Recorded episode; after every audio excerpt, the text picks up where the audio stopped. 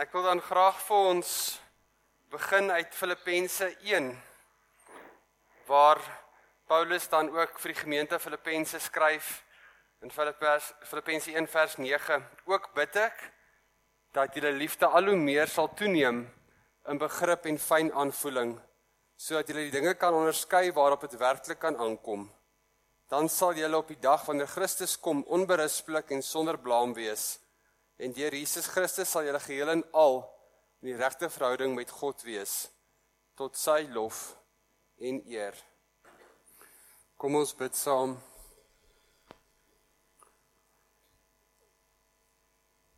Hemelse Vader, dankie dat ons so saam in die teenwoordigheid kan wees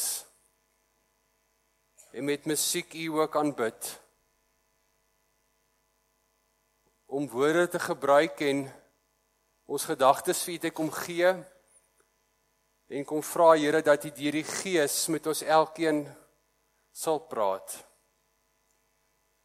Here, U ken ons elkeen se harte so goed. U ken ons gedagtes so goed. U weet ook hoekom ons ver oggend juis hier is. Al weet ons self nie eintlik hoekom ons hier is nie. Maar Here, ek wil graag kom bid dat U deur die Gees, deur die Heilige Gees ver oggend vir ons U woord sal oopbreek en dat ons ook sal hoor wat U vir ons elkeen wil sê. Dankie Here dat ons U daarmee kan vertrou. En vra Here dat U dit vir ons sal gee. Ons bid dit in U naam alleen. Amen. Please ek wil jou vra om jou Bybel oop te maak by Filippense hoofstuk 4.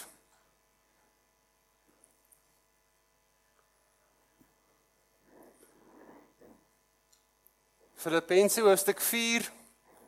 En waarskynlik as jy in die boek Filippense dink, dan dink jy dadelik aan Filippense 4 en waarskynlik Filippense 4 vers 13.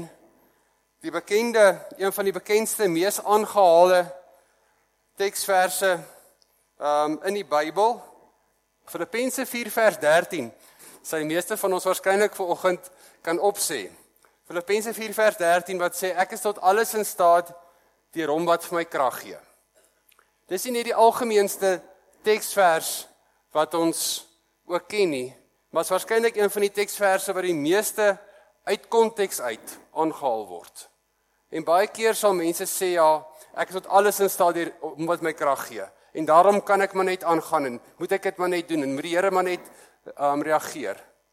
Maar soos julle al baie keer hoor sê het, nie net is die vers belangrik nie, die die, die teks belangrik maar die konteks is veral belangrik. En ek gaan dat ons ver oggend uit Filippense 4 twee gedeeltes hanteer. Ons gaan vanaf vers uh 10 af saam lees en dan gaan ons ook van uh bietjie later uh vanaf vers 4 af saam lees. So kom ons lees Filippense 4 vers 10. Ek was baie bly in die Here dat julle so na 'n lang tyd weer gewys het dat julle nog aan my dink. Nie dat julle my ooit vergeet het nie. Julle het net nie kans gehad om iets te doen nie. Ek sê dit nie omdat ek gebrek ly nie, want ek het geleer om my in alle omstandighede te behelp. Ek weet wat armoede is en ek weet wat oorvloed is. Van alles het ek ondervinding om genoeg te hê om te eet sowel as om honger te ly, om oorvloed te hê sowel as om gebrek te ly. Ek is tot alles in staat deur hom wat my krag gee. Nietemin het julle goed gedoen deur my in my moeilike omstandighede by te staan. Julle in Filippi weet ook dat in die begin van die, my evangelieprediking na my vertrek uit Macedonië geen enkele gemeente behalwe julle 'n aandeel gehad het aan my rekening van inkomste en uitgawes nie. Ook toe ek in Tessalonika was, het julle meer as eenmaal iets vir my behoeftes gestuur. Dit gaan egter vir my egter nie om die gawe nie, maar om die vrug daarvan. Daardeur word julle self ryker. Maar ek het alles ontvang en ek het meer as genoeg. Nadat ek van Epafroditus ontvang het wat julle gestuur het, het ek alles wat ek nodig het. Julle gawe is voor God 'n offer met lieflike geur vir hom aanneemlik en welgevallig en my God sal in elke behoefte julle ryklik voorsien volgens sy wonderbaarlike rykdom in Christus Jesus. Aan ons God en Vader behoort die heerlikheid tot in alle ewigheid. Amen. as mens hierdie vers dan in sy konteks lees, dan moet mens verstaan dat Paulus is in die tronk. Dit gaan met hom baie swaar. En nou skryf hy vir hierdie gemeente en sê ek besef dat dit al my goed gegaan het, dit om my sleg gegaan het en ek weet dat die Here by my is. Nie hierdie triomfanklike vertaling eintlik van ek is tot alles in staat te maak saak wat gebeur nie, ek gaan dit regkry nie. Maar hy kom in 'n afhanklikheid en sê ek weet wat dit beteken om vergenoeg te wees. Ek weet wat dit beteken om saam met die Here 'n pad te stap. In die afgelope tyd is ek besig met mense en gesels ek met mense wat nogal hiermee sukkel, wat swaar kry. Mense wat net voel dinge is net te veel. En dan met 'n teks soos hierdie amper wil sê, maar hoe is dit moontlik? Ek behoort tog as gelowige in staat te kan wees dat die Here by my is. En toe ek weer na hierdie teks gaan kyk en na die konteks gaan kyk, dan dink ek kan ons iets leer wat Paulus eintlik behoort wat hy eintlik sê as die boodskap vertaling wat sê vir alles in die lewe, die goeie of die slegte sien 'n kans omdat Jesus my bron van krag is. Vir alles in die lewe, die goeie en die slegte sien 'n kans omdat Jesus my bron van krag is. As Paulus daaroor dink, dan sê hy ek sien kans wat die lewe met my laat gebeur. Dit beteken nie dat alles net goed is en alles net maklik is en as dit nie met my goed gaan nie, is die Here kwaad vir my nie. Nee, hy sê vir die goeie en vir die slegte sien 'n kans omdat God by my is omdat ek in afhanklikheid van hom leef, omdat sy gees in my is. Onthou Paulus is in die tronk, dit gaan met hom sleg en hy het alle rede om sy geloof een kant toe te skuif en te sê, "Ag, dis nou maar so." Maar tog leef hy in hierdie afhanklikheid van God en hy sê eintlik in vers 11, "Ek het geleer om my in alle omstandighede te behelp nou Dit is een vertaling wat ek nie weet wat hulle gedink toe dit vertaal het nie. Hoe behelp jy jouself? Hy sê in alle omstandighede het ek geleer om tevrede te wees, om vergenoeg te kan wees. En dit is wat Paulus dan hy sê dan moet ons amper vra maar Paulus, hoe is dit moontlik? Hoe kan jy sê dat jy weet dat wat ook al met jou gebeur, die Here is by jou? En dan lyk dit vir my kan ons gaan na Filippense 4 vers 4 toe. Ook 'n teksgedeelte wat ons al baie gehoor het. Wat sê: Wees altyd bly in die Here. Ek herhaal, wees bly. Wees inskikkelik teenoor alle mense. Die Here is naby. Moet oor niks besorg wees nie, maar maak in alles julle begeertes deur gebed en smeking en met danksegging aan God bekend. En die vrede van God wat alle verstand te bowe gaan sal oor julle harte en gedagtes die wag hou in Christus Jesus. Wees in alle omstandighede bly in die Here. Nou wil jy amper dink maar hoe is dit moontlik om in alle omstandighede bly te wees? Dis nie 'n vreugde van opgewonde jippie dit het my gebeur dat my sleg gaan nie, maar die Engelse praat van joy. Om iets te kan sê om ook in dit wat met my gebeur iets van die vreugde te vind wat ook met my gebeur. As ek 'n tree teruggee, lyk dit vir my dat dit baie belangrik is is hoe ons oor God dink. Wie is God vir jou? Is God vir jou die een wat daar ver is wat eintlik nie vir jou omgee nie, nie eintlik regtig bekommerd is wat hier aangaan nie? Of is God vir jou die een wat naby jou is wat ook graag saam met jou by jou is en saam met jou die pad stap wat jy toelaat om saam met jou die pad te stap? Want geliefdes, dit het 'n betekenisvolle effek op hoe ons leef. Want as ons deeltyd dink dat God daar ver is, dan dink ek ook dat dit met my hier gebeur om eintlik nie plan nie. Maar as ek weet dat God ook hier by my is en dat ek hom glo, dat ek in hom glo en dat sy gees in my is, het dit wat hier gebeur het betekenisvolle verskil in my lewe. En daarom dat Paulus hier kan sê wees oor niks besorg nie. Die Here is naby. Wees inskrikkelik oor alle mense. Die Here is naby. Moet oor niks besorg wees nie. Maar maak in alles julle begeertes deur gebed en smeking en met danksegging aan God bekend. Die boodskap vertaling is daar op die bord wat juist dit dan sê. Moenie oor dinge sit en top of jou bekommer nie. Gaan praat met God daaroor. Bespreek dit met hom. Vertel hom hoe jy daaroor voel. Sê vir hom dankie dat jy met hom daaroor kan praat en dat hy die beste weet. Jy sal dan verlig en tevrede voel. Jy sal hierdie verligte gevoel nie altyd kan verklaar of wetenskaplik kan uitlê nie, omdat jy egter weet dat jy aan Jesus behoort, sal jy nie meer omgekrap voel nie. Hierdie wete dat Jesus by jou is, sal keer dat die bekommernisse jou weer met jou emosies weghardloop of dat jy weer van voor af begin bekommer.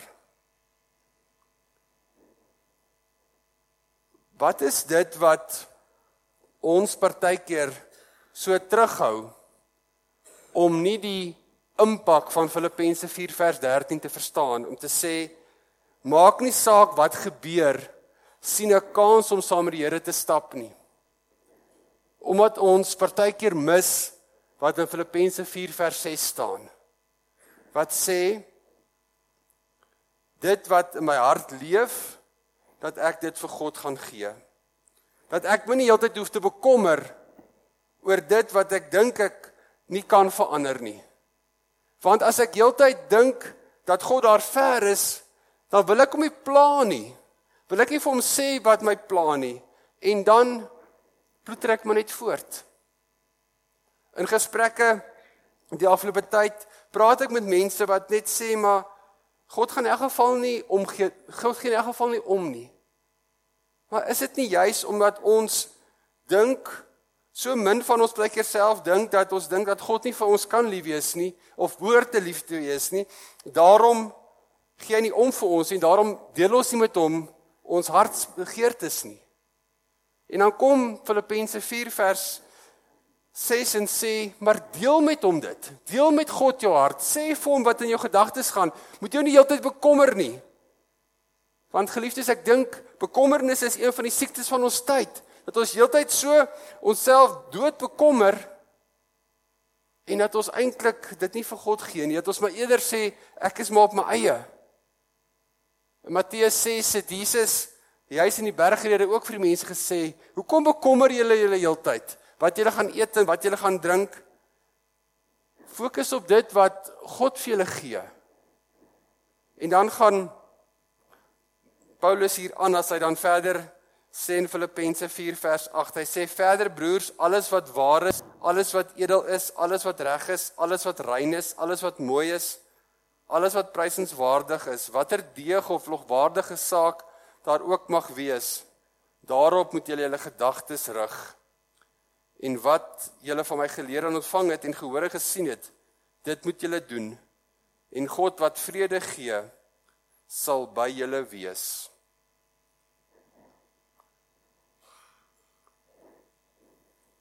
As Paulus vanoggend hier sou staan, dan sal hy vir jou sê wat behoort en jy sal hom vra maar Paulus, wat behoort ek te doen met dit wat ek voel vir my te veel is?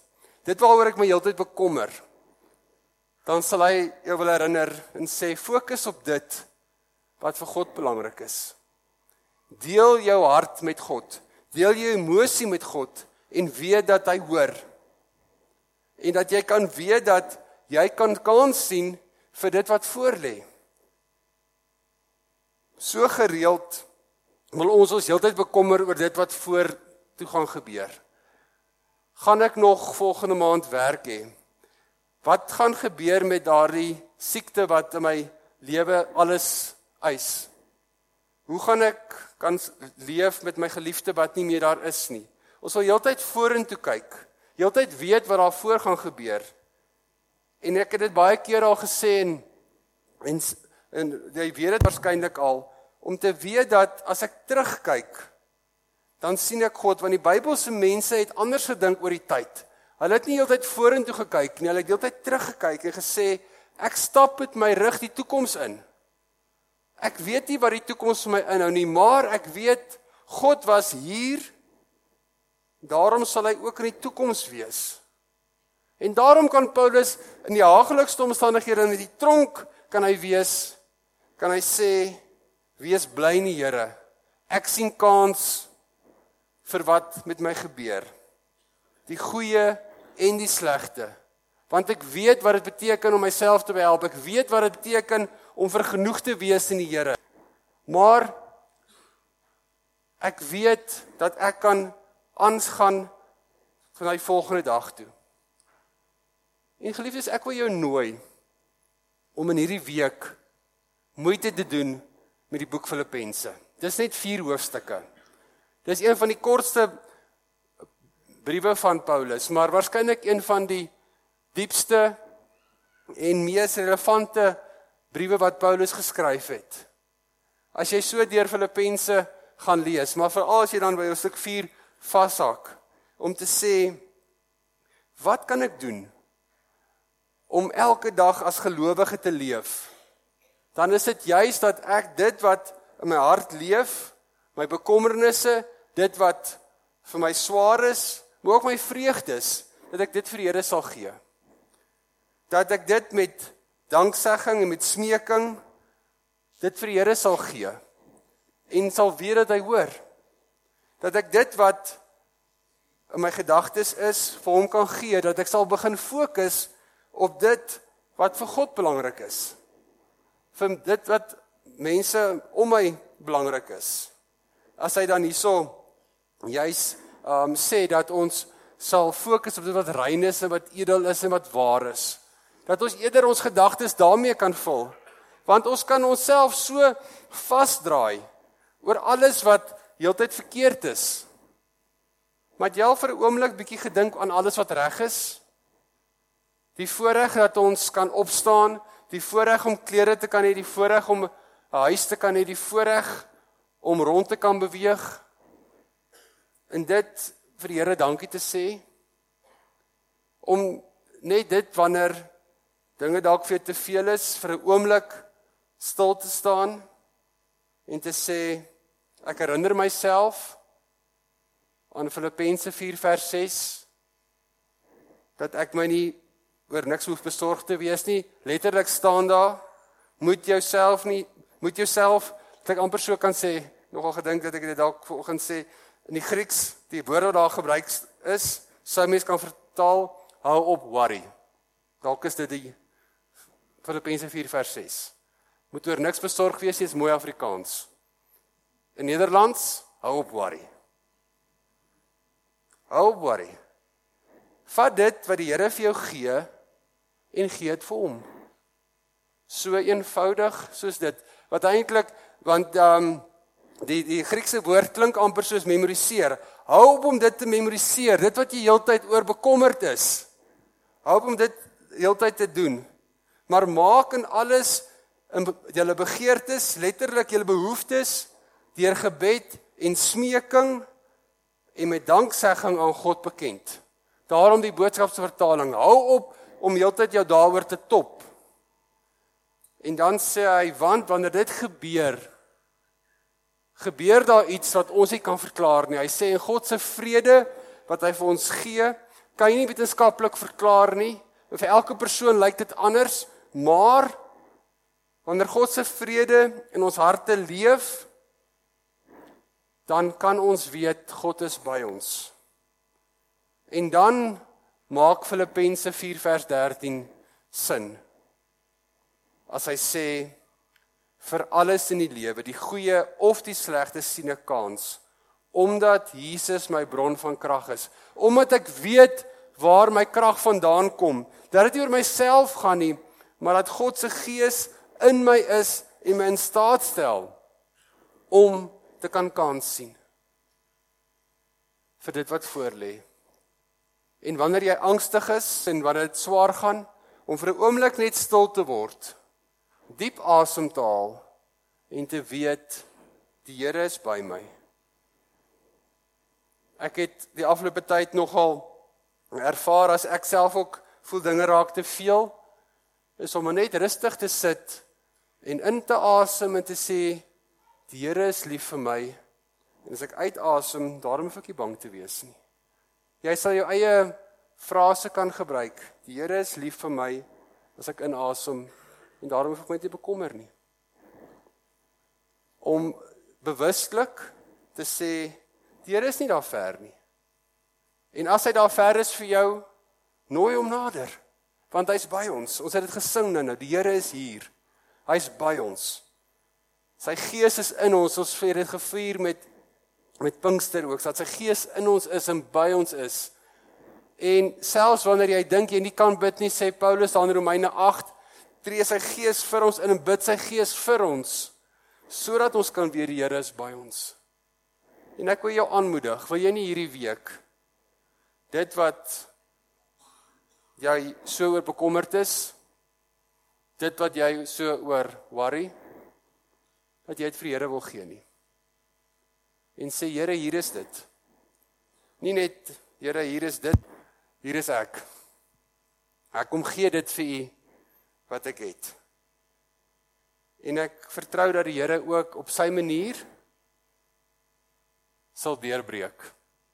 Wat ons nie wetenskaplik kan verklaar nie, maar dat ons weet dat sy gees by ons is en ons in staat stel om te kan aangaan.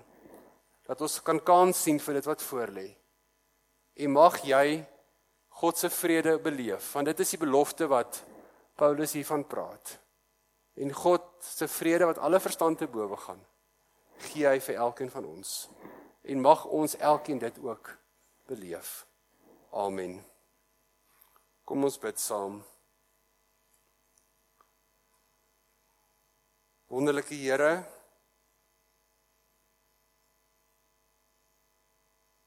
Dankie vir die vrede. Dankie dat ons ook met smeking en met dankbaarheid ons behoeftes na U toe kan bring. En kan weet dat U hoor. Here dat ons ook kan kans sien vir wat voor lê. Die goeie of die slegte omdat U ons bron van krag is. En Here, dankie dat ons vandag kan weet dat die woord ons herinner dat U vir ons hierdie belofte gee dat ons onsself U kan kom gee. En Vader, ek bid dat U vir elkeen van ons deur die Gees dit moontlik sal maak dat ons U stem sal hoor. Dankie Here dat ons kan weet U hoor en dat U luister. Amen.